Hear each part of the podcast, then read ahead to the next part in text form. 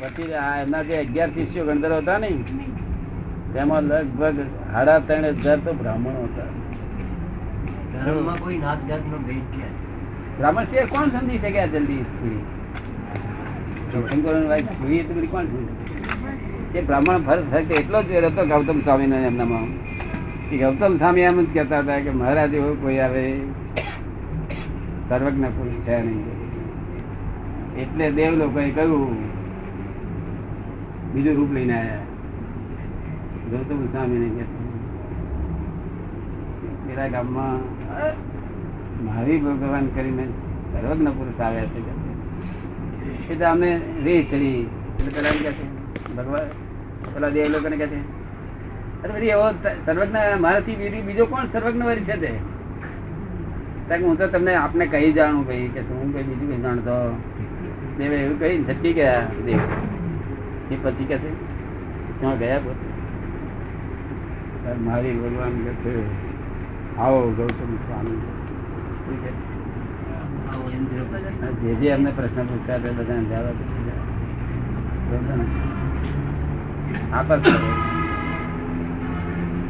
મારી મારી ભૂલ હતી અને પછી શું પ્રશ્ન પૂછ્યો? કે આ પાંચ તત્વ પંચમાવૃત્તિ. ઉત્પન્ન થાય પાંચ પંચ પાંચ તત્વ નથી શરીર ઉભું થાય છે. ત્યારે જીવ જીવ હોય છે અને પાંચ તત્વ મરી જાય છે. જીવ મરી જાય છે. એટલે પાંચ તત્વ એ જ જીવ છે. આવો પ્રશ્ન પૂછ્યો બોલો છતાં એ પોતે શું માનતા? સરળ પ્રશ્ન આવો. પૂછો કેવું? ના આપડા લોકો કહે પહેલા છે તે બહુ સમજણ હતી. અક્કલ વાળા હતા.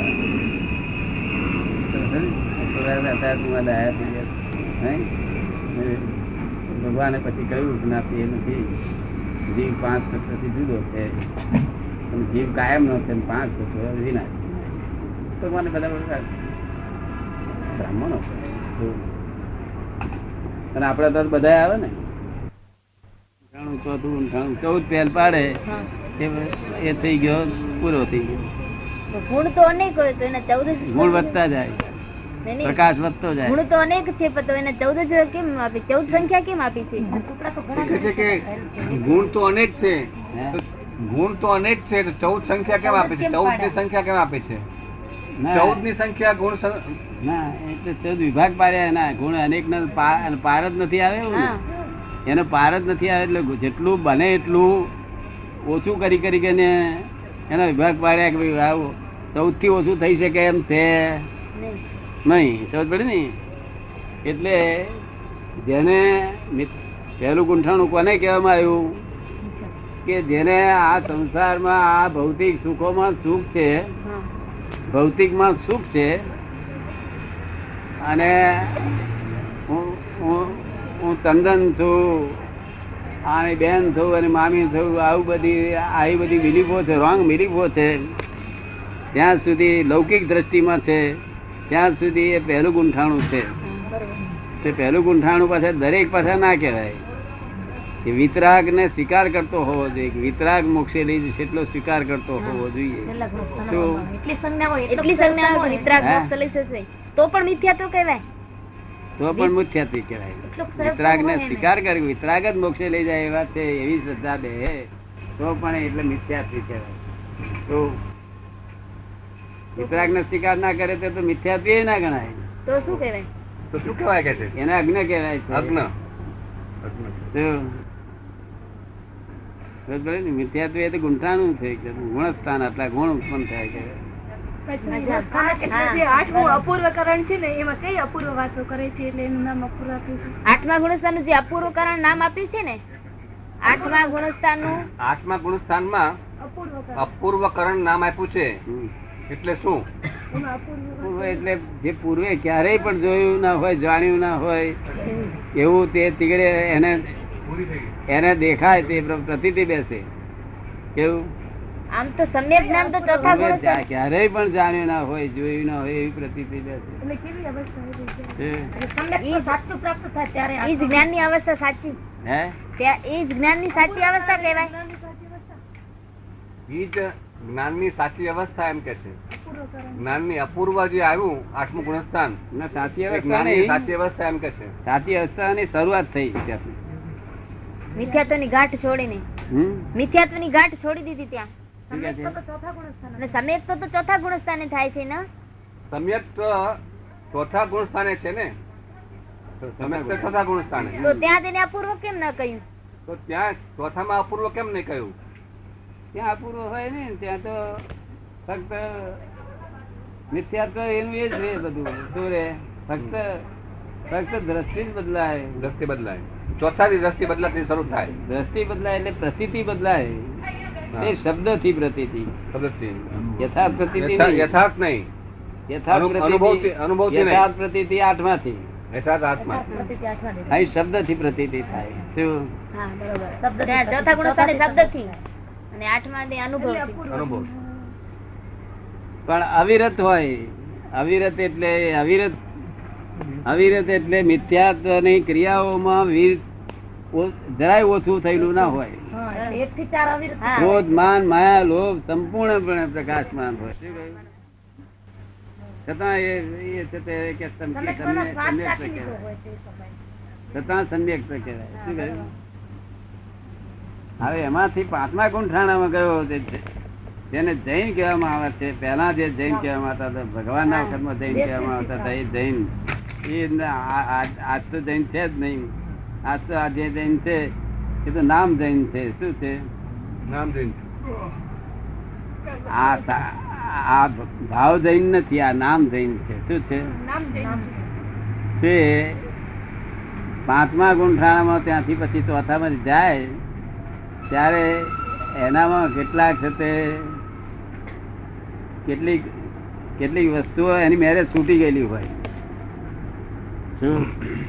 અમુક વસ્તુ બાર છૂટી જાય. જે સ્વીકારે છે એ તો કહેવાય છે ને દેવ પાંચમું કેટલાક ગુણ. કનમૂળ ભાવતો હોય કેટલાક બાર ભાવે છે. અણુવ્રત જે સ્વીકારે એને પાંચમું ગુણસ્થાનક પ્રાપ્ત થયું કેવાય અણુવ્રત સ્વીકારે. અણુવ્રત સ્વીકારે. તેને પાંચમું ગુણ કહેવાય. અણુવ્રત એ પણ અણુવ્રત તો આજે કોઈથી સ્વીકારાય એવું છે જ નહીં ને. મન વચન કયાથી નથી આજે અણુવ્રત કોઈ સ્વીકાર્યું નથી. જો સ્વીકાર્યું હતું પાંચમું કંઠાણું જૈનો ને કહેવાય. પણ કોઈ જઈને હજુ અણુવ્રત સ્વીકાર્યું નથી. ચોથું સ્વીકારે તો એને ચોથું જ વ્રત સ્વીકારે નહીં તો ઉત્તમ.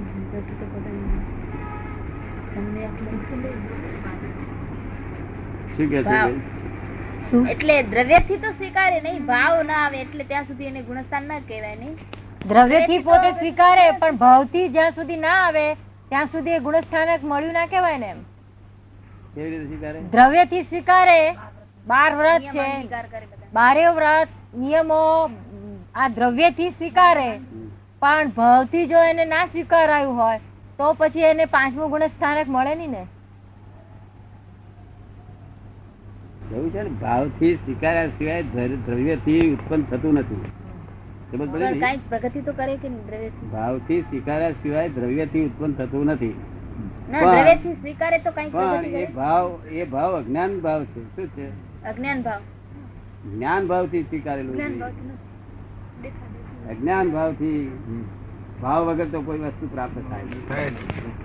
એટલે એ અજ્ઞાન ભાવથી આ સ્વીકારે છે એટલે એને ત્યાગ કહેવામાં આવે શું કહેવાય છે ત્યાગ કરવામાં કરાવો. એને વ્રત ના કહેવાય. બાર અણુ ત્યાગ કહેવાય કહેવાય. બરોબર. પણ તે વ્રત ના કહેવાય. વ્રત કોનું નામ કહેવાય? કે વર્તે. વર્તે એ જ ભાવમાં વર્તે. ભાવમાં જ વ્રત. વર્તે. વર્તે વ્રત. વ્રતનો અર્થ જ વર્તે. વર્તે. એટલે શું? કે કદમૂળ ત્યાગ કરવાના આપણે તે. વર્તે જ એને એને જે ભાવ ના થાય ભાવ જ ના વિચાર જ ના આવે વિચાર જ ના દ્રષ્ટિ જ ના દ્રષ્ટિ જ ના. અને જેને ત્યાગ કર્યું હોય તેના મનમાં તેમ થયા કરે ક્યારે ખાવ? કે મારા મારા આટલા મન નો ત્યાગ છે આમ છે ત્યાગ મારો આમ ત્યાગ છે આમ ત્યાગ છે. ત્યાગ યાદ યાદ રહ્યા. વર્તે એમાં કશું યાદ ના રહે. સાહજિક. સાહજિક? સાહજિક. હોય. સહજ સ્વભાવે. એને વર્તે એમ. સહજ સ્વભાવે એમનો વ્રત એટલે એને અણુવ્રત થાય. અણુ એ સહજ. અને તે પછી અણુવ્રત ધીમે ધીમે ધીમે મહાવ્રત થઈ જાય. મહાવ્રત થઈ જાય. ધીમે ધીમે. એનો સ્વભાવ છે જે વસ્તુ ઉત્પન્ન થઈ એ વસ્તુ મૂળ વસ્તુ એના યથાર્થ બની એટલે સહજ ભાવમાં આવવા માટે પેલા નિયમ કરવા તો જરૂરી છે કે નહીં? સહજ ભાવ કરવા માટે સહજ ભાવમાં આવવા માટે નિયમમાં તો આવવું જોઈએ ને. નિયમ જરૂરી છે. નિયમ જરૂરી છે ને? નિયમ જ કહેવાય છે. અત્યારે આ બધું જે છે, અત્યારે જે ત્યાગ એમ એમથી આગળ થઈને નિયમમાં જ આવેલા છે લોકો. એટલે પેલા નિયમ આવે પછી સહજ સ્વભાવમાં આવે ને? યમ ને નિયમ યમ નિયમ કે છે. અષ્ટાંગમાં તે યમમાં આ સાધુઓ છે અરે આ સંસારીઓ છે અને નિયમમાં સાધુઓ આચાર્યો છે. શું છે? નિયમમાં.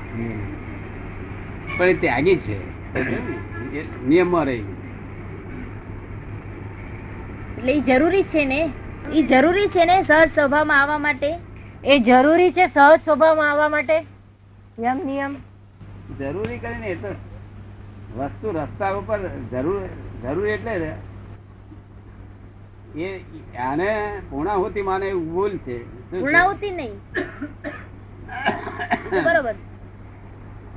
ત્યાગ તો શેને માટે છે? કે જેટલું તમને સહન થાય એટલું સહન કરો અને બીજી વસ્તુ નીચે મૂકી દો. શું કે છે? જેટલું થાય એટલું કરો. જેટલું થાય એટલું કરો. શક્તિ પ્રમાણે ત્યાગ કરો. શું કે છે? શક્તિ પ્રમાણે. ત્યાગ બે ભગવાન શું કહ્યું? આ તો શરીરનું જ છે ને. ત્યાગ તો આત્માની વાત જ નહીં ને. શક્તિ વગર કરશો તો આ- તે જવું દે ધ્યાન. એટલે શક્તિ પ્રમાણે કરો. હવે ત્યાગ વસ્તુ ત્યાગનો અર્થ શું છે? કે ત્યાગ જેનો તમે ત્યાગ કરશો એના તરફે એને તમને દ્વેષ છે. દ્વેષ છે. એવું સાયન્સ પુરવાર કરે છે. શું કે છે? દ્વેષ કે રીતે? દ્વેષ કઈ રીતે? આપણે પોતાની ભાવનાથી કરીએ તો દ્વેષ એક રીતે? ભાવનાથી આપણે ત્યાગ કરીએ તો દ્વેષ કેવી રીતે કહેવાય? સાયન્સ સાયન્સ પુરવાર શું કરે છે? કે જેનો તમે ત્યાગ કરશો તેના ઉપર તમને દ્વેષ છે એવું સાયન્સ પુરવાર કરી આપશે. જયારે જો પુરવાર કરવું હોય તો હું કરી આપીશ. સાયન્ટિફિક રીતે તો એ સમજાય નહીં એ એમને સમજાયું નહીં. અને વ્રતમાં દ્વેષ ને રાગ દેવ વ્રતમાં દ્વેષ દિવસ રાખવો એટલે સહજ ભાવનાથી આપણે કરતા હોય તો દ્વેષ કેવી રીતે કહેવાય? એ કે છે સહજ ભાવનાથી જો કરતા હોઈએ સહજ ભાવનાથી જો ત્યાગ કરતા હોઈએ તો પછી દ્વેષ કેવી રીતે આવે? દ્વેષ નો કેવી રીતે આવે? સહજ શબ્દ એ બોલવો તે ગુનો છે. શું છે? જ્ઞાની જ્ઞાની જ્ઞાની ના ફોલોઅર્સ એટલાથી સહજ બોલાય. બાકી સહજ બોલવું એ ગુનો સહજ શબ્દ બહુ ઊંચો છે. સહજ. સહજ જો જો સહજ સહજ તે આ બોડી થયું. સહજ જો કદી પૂતગલ થયું પરમાત્મા થઈ જાય પછી પરમાત્મા. એ છે એમની ભાષામાં અત્યારની અત્યારે બજારું ભાષામાં ગમે તે અર્થ કરતા હોય તેનો અમારે લેવા દેવા નથી. માર્કેટ ભાષા છે. શું કહ્યું? માર્કેટની ભાષા જુદી હોય અને અમારી ભાષા જુદી. માર્કેટની ભાષા જુદી ના હોય? છે જ ને. એટલે એ ભાષા જુદી છે ને અમારી ભાષા જુદી છે. એટલે સહજ નો અર્થ આમ હોવો બટે. કેવું? સહજ. પૂતગલ થયું. જે જે પૂતગલ અમારું પણ સહજ નહીં થયું. શું કહ્યું અમારે ચાર દીકરી જો- જો- જો કા- જો કા- જો કાળિયાને બટન બટન ગાલે ગાલે બેઠો છું. બટન પહેરીને બેઠો બાર બાર નથી બોલી બેઠો અમારે ખૂટે છે પાલી આપતાવાળામાં લખેલું હતું ને, અમારે 360 ટકા છે પણ બીજાને અમે શરત ને અમારે ત્રણસો છપ્પન એટલે છે સહજ બહાર જે ચાલે છે ને આપી શકીએ પણ પછી નહીં બહાર જે સહજ સહજ ચાલે છે એ એ માર્કેટ ડિક્શનરી નો શબ્દ છે શું કહ્યું કઈ ડિક્શનરી માર્કેટ શું આપણને હેલ્પ શું થાય? આપણે સાચી વાત સમજજો. હું તમને બહેનો એટલું કહું કે તમે મારા જુદી નથી. તમને એમ લાગે કે દાદા જુદા પણ મને તમે તમે જુદા હોય નહીં. એટલે હું તમને ખરી હકીકત કહી દઉં. તે તમે સમજી જ લેજો. જે કરવું હોય તે બરોબર. એમાં તમારો કારણ કે તમારાથી અટકાયું અટકાયું અટકી શકશે નહીં. મારું અટકાયું અટકી અટકી શકે એવું નથી. હું શા માટે હું તમને અટકાવું? હું તો તમને ખરું કહી છૂટું કે બેન આમ આ રસ્તો છે આ જ બાજુ જવાનો આ રસ્તો આ બાજુ જવાનો છે આ રસ્તો આ બાજુ જવાનો હું તમને કહી શકું. હું તમને એમ ના કહ્યું કે આ રસ્તે તમે જાઓ. એટલું તો કોને કે આ રસ્તે જવામાં ફાયદો છે. મને એમ કહો કે મારા હિત નો માર્ગ મને બતાડો તો હું કહું તમે આ રસ્તે જાઓ. એ પૂછે તો પછી આપણે કહેવાનું ને. એ ક્યાંક મારો હિત નો માર્ગ મને બતાડો હું તમને તો હું કહું કે તમને તો આ રસ્તે જાઓ. તો ત્યાં સુધી હું તમને કહું. મારે એવું કહેવાય ને સ્વતંત્ર છો બધા બધા તો. બધું સાંભળી દેજો તમે તમે જ્યાં જાઓ તો સાંભળવા આવજો અને વાંધો નથી. મારે તમારે જુદા નથી જરાય તો મારું કયું માનો ના માનો તેનો મને વાંધો નથી. કારણ કે મારું મારું કહેલું આ મારો શબ્દ નથી આ. આ તો ટેપ રેકોર્ડ છે. ટેપ રેકોર્ડ માનો યા ના માનો મને શું વાંધો? કેવા છે બોલતા? રેકર્ડ માને તેને માને મારે શું? સાતમા ગુણ સ્થાને સાત- સાતમા ગુણ સ્થાને વેદની કર્મની ઉદરીણા જે અટકી જાય છે કેવી રીતે? સાતમા ગુણ સ્થાન કે વેદનીય કર્મની ઉદ્દીર્ણા જે અટકી જાય છે સાતમા ગુણ સ્થાન કે વેદનીય કર્મની ઉદ્દીર્ણા અટકી જાય છે તે શા માટે? વેદી કર્મની ઉદ્દીર્ણા. ઉદ્દીર્ણા નથી થતી. ત્યાં. વેદી કર્મની ના થતી હોય ને ત્યાં આગળ તો છે ને આયુષ્ય પ્રાર્થના અને ગુણ ઠાણે. હમ. તો પછી તો- તો- તો મને ઉદીર્ણા મને મને પછી વેદની હોય જ નહીં ને. મારી વેદની રાખું જ નહીં. મને દાઢ દુખતો હોય. હું દુખા છે ને દઉં?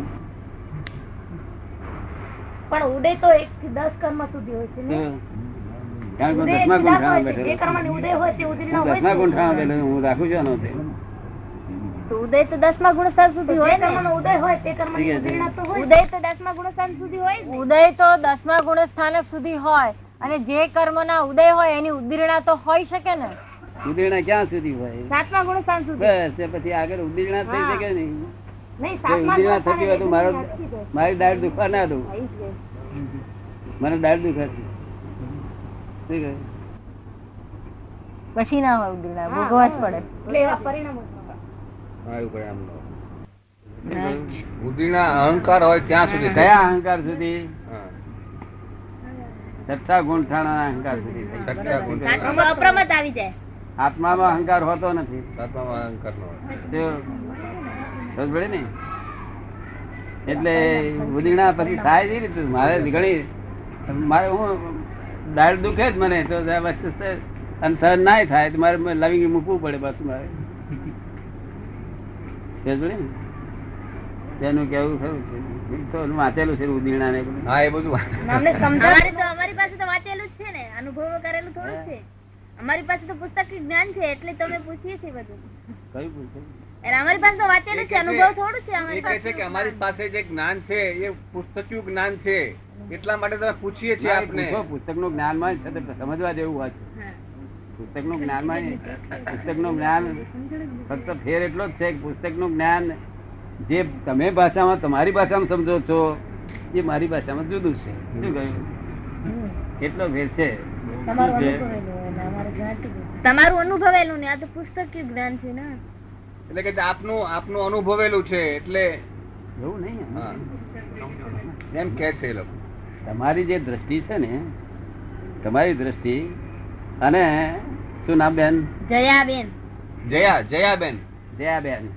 એટલે હું જયા છું જ્યાં સુધી સ્વચ્છંદ રહેવાનો. શું રહેવાનું? સ્વચ્છંદ. ને. અને તમે પુસ્તકને સ્વચ્છંદમાં લઈ જાઓ. શું લઈ જાઓ? સ્વતંત્રમાં લઈ જાઓ. જે દ્રષ્ટિ એટલે એનો અર્થ જે હોવો ઘટે તે નહીં હોતો તમે તમને સ્વચ્છંદમાં લઈ જાઓ. હા. તમે એનો અર્થ જુદો કરો એ જુદો કરે એ જુદો કરે બરાબર. માં લઈ જાઓ. ત્યારે અમારે ત્યાં સ્વચ્છંદ ના હોય અમે ભગવાનનો એક્ઝેક્ટ અર્થ કહીએ. શું કહ્યું? કેટલો ફેર? શબ્દ શબ્દ એના એ જ. ફેરફારમાં આટલો ઇન્ટરપ્રિટેશન જુદું. વાત તો સમજવી પડશે ને એમ કે એમ ગો- બોલું ક્યાં હોય ચાલશે દસમા ગુંઠાણા સુધી માણસ લઈ શકે નહીં. આ કાળમાં એ તો આક્રમ વિજ્ઞાન છે એટલે નહીં તો સાતમા સાતમા કોઈ જઈ શકેલો જ નહીં. હા. તો આ તો અક્રમ વિજ્ઞાન છે. અને કેટલાય વર્ષો વર્ષોથી બ્રહ્મચર્ય વ્રત બ્રહ્મચર્ય છે મને. એટલે સ્ત્રી નથી સ્ત્રી પરિગ્રહ નથી. સ્ત્રી હોવા છતાં પરિગ્રહ રૂપે નથી. એટલે દસમું નહીં તો દસમું હોય નહીં આ કાળમાં. શું કહ્યું? નવું ઓળંગી શકે નહીં જ્યાં સુધી સ્ત્રી સાત ના ઓળંગી શકે. વેદ જ્યાં થી ત્યાં ઉપર ના જઈ શકે. જ્યાં વેદ હોય ત્યાં નહીં સ્ત્રી હોય ત્યાં સુધી નવું ઓળંગી ના શકે. હા. એમના હિસાબે તો કે સાતથી આગળ જઈ શકાય જ નહીં, પણ આક્રમ ના આધારે છે તે અમારીમાં આક્રમ છે ને તે આધારે છે તે આત્માની આગળ ના જવાય મારાથી આગળ. ના જવાય. શું કહ્યું? આઠમા ગુણસ્થાને કે ગ્રંથિ ભેદની અક્રમ વિજ્ઞાન છે? અક્રમ વિજ્ઞાન તે સાતમા સુધી જ છે તે ક્રમ ને અક્રમ નો ફેર છે બાકી સાતમા થી આગળ એક જ પ્રકારનું છે. એક જ કહ્યું? પ્રકાર. હા સાતમા ને આઠમા ગુણસ્થાને જે ગ્રંથિ ભેદ કરે છે એ કેવી રીતે કરે છે? આઠમા અપૂર્વકરણથી મારી અને ક્રમ બે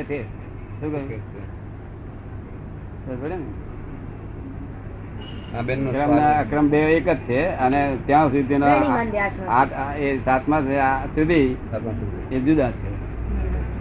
આઠવાડી એક જ છે. બહુ સરસ છે. બેન? આ બધું જોઈ છે બ્રહ્મચર્ય આ આવું આવું પ્રશ્નો પૂછી જતી ને આઠમા ગુણસ્થાને જે ગ્રંથિ ભેદ કરે છે ને જીવ આઠમા ગુણસ્થાને. જીવ આઠમા ગુણસ્થાને જે ગ્રંથિ ભેદ કરે છે એ એની પ્રક્રિયા જાણવી છે. કયા ગુણસ્થાને? આઠમા ગુણસ્થાને. આઠમા? આઠમા. આઠમા ગુણસ્થાને જે ગ્રંથિ ભેદ કરે છે ને એની પ્રક્રિયા કેવી રીતે? ગ્રંથિ ભેદ ભેદ જે કરે છે એની પ્રક્રિયા શું છે? એમ પૂછે છે. એ તો આત્મા ગુણ થાય તો ઋષિભેદ એ શું કરે છે? કે ત્યાં આગળ તો તો ઉત્તમ કે સહાયક એ બે ના ભાગ પાડે છે. બરોબર. હા જો તો ઉપસમ હોય તો એ સહાય ક્ષય નહીં કરી શકે. એટલે ઉપસમ કરતો કરતો કરતો આઠમા થી નવમામાં જશે દસમામાં જશે અને. ઉપસમ થયેલો છે એટલે અગિયારમામાં જશે. હા, શું કહ્યું? અને અગિયારમામાં ગયો એટલે પાછો પડ્યા વગર રહેશે તે પહેલા માયન ઊભો રહેશે હા બરોબર. પાછો ચોથા માયન ઊભો રહેશે. ખાસ કરીને પહેલામાં જ આવે. તો એટલે અને ત્યાં આગળ જે બે ગંથી ભેદ થઈ જાય તો છે તે એક સહાયક થાય તો એ છે તે દસમા માંથી બારમા માં ગ્રંથિ ભેદ એટલે શું? પેલા મેઇન બેન? એટલે શું એ સમજાવો. એની પ્રક્રિયા કેવી રીતે થાય છે? ગ્રંથિભેદ એટલે શું અને એની પ્રક્રિયા કેવી રીતે થાય છે એ જાણવું છે. પ્રક્રિયા. તને કઈ ભાષામાં તને સમજાવું તમે તમે બધે ગ્રંથિ ગ્રંથિ જ નહીં ગ્રંથિ સમજાવી છે ને હા પેલા ગ્રંથિ સમજાવી છે રાગની એટલે ગ્રંથિ હોય છે. રાગ દ્વેષની ગ્રંથિ એ કહેવાય? હે? રાગ દ્વેષની ગ્રંથિ ને ગ્રંથિ? રાગ દ્વેષની ગ્રંથિ ને ગ્રંથિ કહેવાય? એ તો છે જ નહીં એ તો રાગદ્વેષ મૂળ છે. રાગદ્વેષ. રાગદ્વેષ કરવા માટે બધું વાત છે પણ ઉપસમની ઉપસમ કે ક્ષય, સહાયક એ બધું જે છે મૂળ ગ્રંથિ મૂળ ગ્રંથિ કોને કહેવાય છે? કે મિથ્યાત્વ ગ્રંથિને જ મુખ્ય ગ્રંથિ મુખ્ય ગ્રંથિ. ગ્રંથિ એ તો બહુ બહુ ધર્મ કરે બહુ બહુ ધર્મ કરે બહુ બહુ ધર્મ કરે ત્યારે મિથ્યાત્વ ગ્રંથિ તૂટી જાય આમ. તૂટી જાય.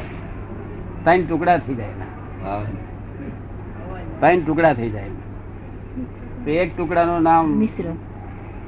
મિથ્યાત્વ મોહની બીજા ટુકડા નામ મિશ્ર મોહની ત્રીજા અને સમ્યક નામ સમ્યક આ ત્રણ મિથ્યાત્વ ગંઠી ની તૂટે ત્યારે આ ત્રણ જુદા ટુકડા થઈ જાય વિચિત થઈ જાય. શું તે મિથ્યાત્વ મોહની એટલે શું? કે સંસારમાં જ મોહ રહ્યો છે. જો પણ જોડે મિશ્ર મોહની હોય તો એમ કહી શકે કે ભાઈ આ ખરું આ ભગવાનને તો મોક્ષે જવાનું સાચું લાગે સારું લાગે? તો જઈએ ત્યારે મોક્ષે જવાનું સારું લાગે. ઘેર આવીએ તો ઘર સારું લાગે. રુચિ નહીં અનુભવાય. બરાબર છે ને? લગ્નમાં જાય તો તો મજા આવે ને તો મજા આવે. તો મારા આખ્યાન વ્યાખ્યાન આવતા તો મજા આવે. મિશ્ર મિશ્ર. મિશ્ર મગુ મિથ્યાત્વ મોહ એટલે શું? મહારાજની પાસે જાય ગમે નહીં. ચલો લગનમાં લગનમાં ગમે ઘેર ને ઘેર ગમે મહારાજની ના ગમે. ને.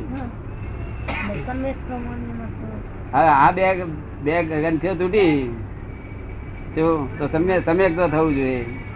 કારણ કે ના ના અનંતાનુબંધી ચાર હા, ચોકડી જાય ત્યારે અનંત. ક્રોધ માન માયા લોભ જે અનંતા છે. મંદિર છે ચાર જાય ને આ બે જણ જાય.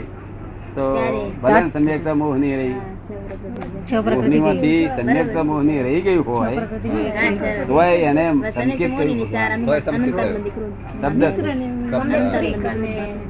અને સ્વીકાર કર્યો છે. શબ્દથી મોટો મોટો સ્વીકાર કર્યો છે. જતું નથી પછી પછી જાય નહીં. હા. કોઈ નાખે તો જ જતું રહે. તેની જાતે જ ખોદી નાખે તો જતું ગયો.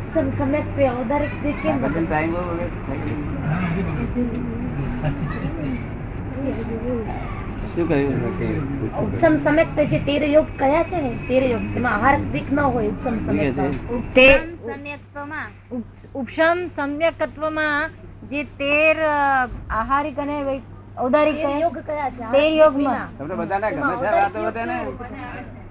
ગમે છે ને? કંટાળો નથી આવતો થવાની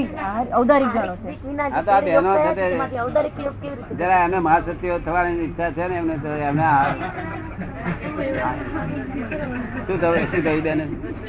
ઉપ- ઉપશમ સમ્યકત્વમાં જે તેર યોગ કયા છે એમાં આહારિક સિવાયનું જે ઔદારિક યોગ છે ઔદારિક યોગ છે તે તે તે શું? તેર યોગ જે છે પંદર યોગ છે ને કુલે તેમાંથી ઉપસમ સમ્યકમાં તેર યોગ ઘટી શકે છે.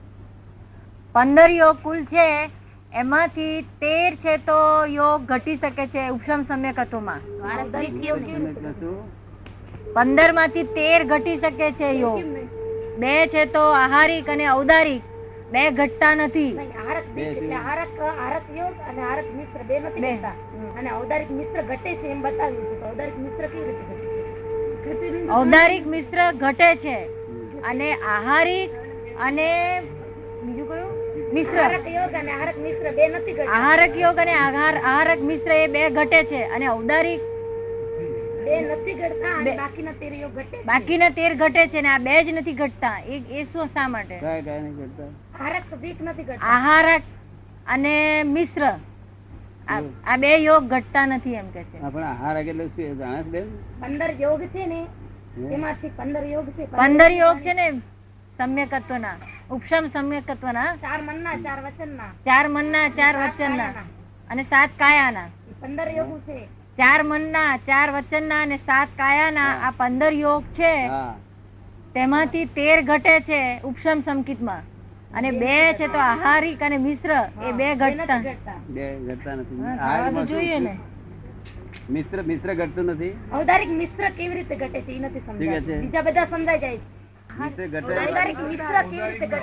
ઔદારિક મિશ્ર કેવી રીતે નથી ઘટતા મિશ્ર ઘટે નહીં તો પેલો મિશ્ર મિશ્ર જે સંકિત થઈ મિશ્ર જે મોહની હે ને ઘટે નહીં તો સંકિત થાય જ નહીં મિશ્ર મિશ્ર જે છે ને જ્યાં મિશ્ર શબ્દ આવે ને તો મિશ્ર મોહની ને લાગુ પડે છે.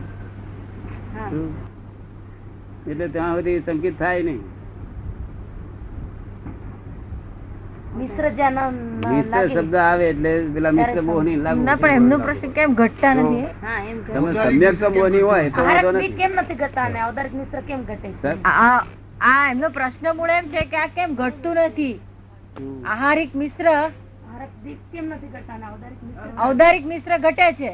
અને આહારાદિક કેમ ઘટતા નથી? મિત્ર છે તો મિત્ર જવું જોઈએ આ ને બે અવધારિક મિત્ર દેવ જવું મિશ્ર બરોબર છે. તમારી વાત કરેક્ટ છે. દેવ જવું હા અવતારિક મિશ્ર ત્યાં સુધી આરોગ્ય ન ઘટે. મિત્ર જયા સિવાય કામ નહીં થાય. હું કઉ છું સમ્યક સમૂહની હશે ચાલશે. તમે કહો કે ભાઈ અમને આ સમ્યક સમૂહની રહી છે. હું કઉ છું કશો વાંધો નહીં સંકેત છે. જાઓ. મોહની ભલે રહી. શું કહ્યું? બસ ને તો બીજી કશું છે નહીં સમ્યક મોહની એટલે શું? કે આખી દુનિયામાં કોઈ માણસ સમ્યક મોહની વાળો હોય જ નહીં. હોય જ નહીં. હા. ઠીક તો બહુ મોટી સ્ટેજ સમ્યક છે. મોહની એટલે શું? તો શું મોહ છે એને કહો. બસ મોક્ષમાં જવાનો મોહ બીજો કોઈ મોહ ન હોય ને શું છે મોહ તો મોહ બધા નહીં આત્મા શું છે? સમ્યક મોહની એટલે કયો મોહ એને? આત્મા શું છે? શું નથી? કેવો છે?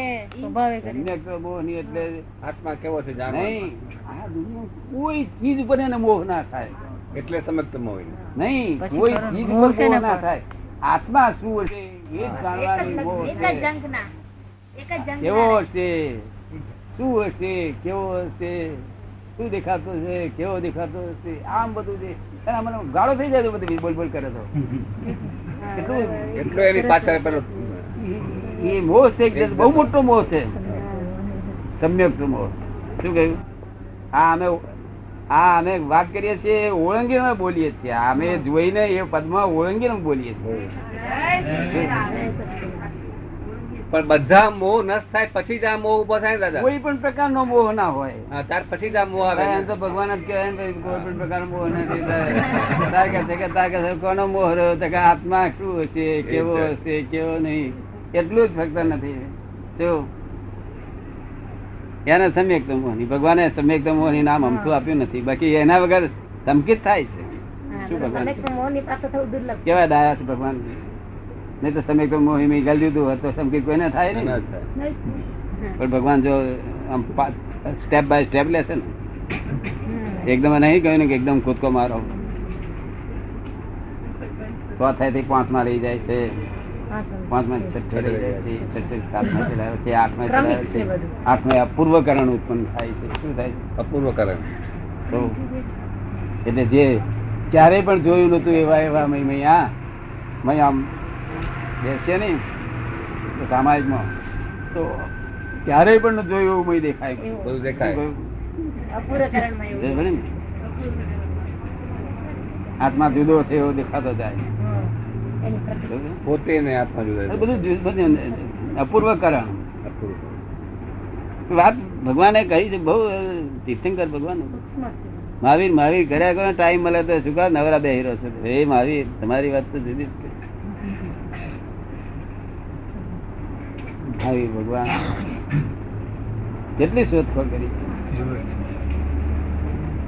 છે બીજાનું શીખીને આવ્યા તેથી શોધખોળ થઈ છે. આ આ- તીર્થંકરો આગલા આગલા તીર્થંકર ના શિષ્ય છે?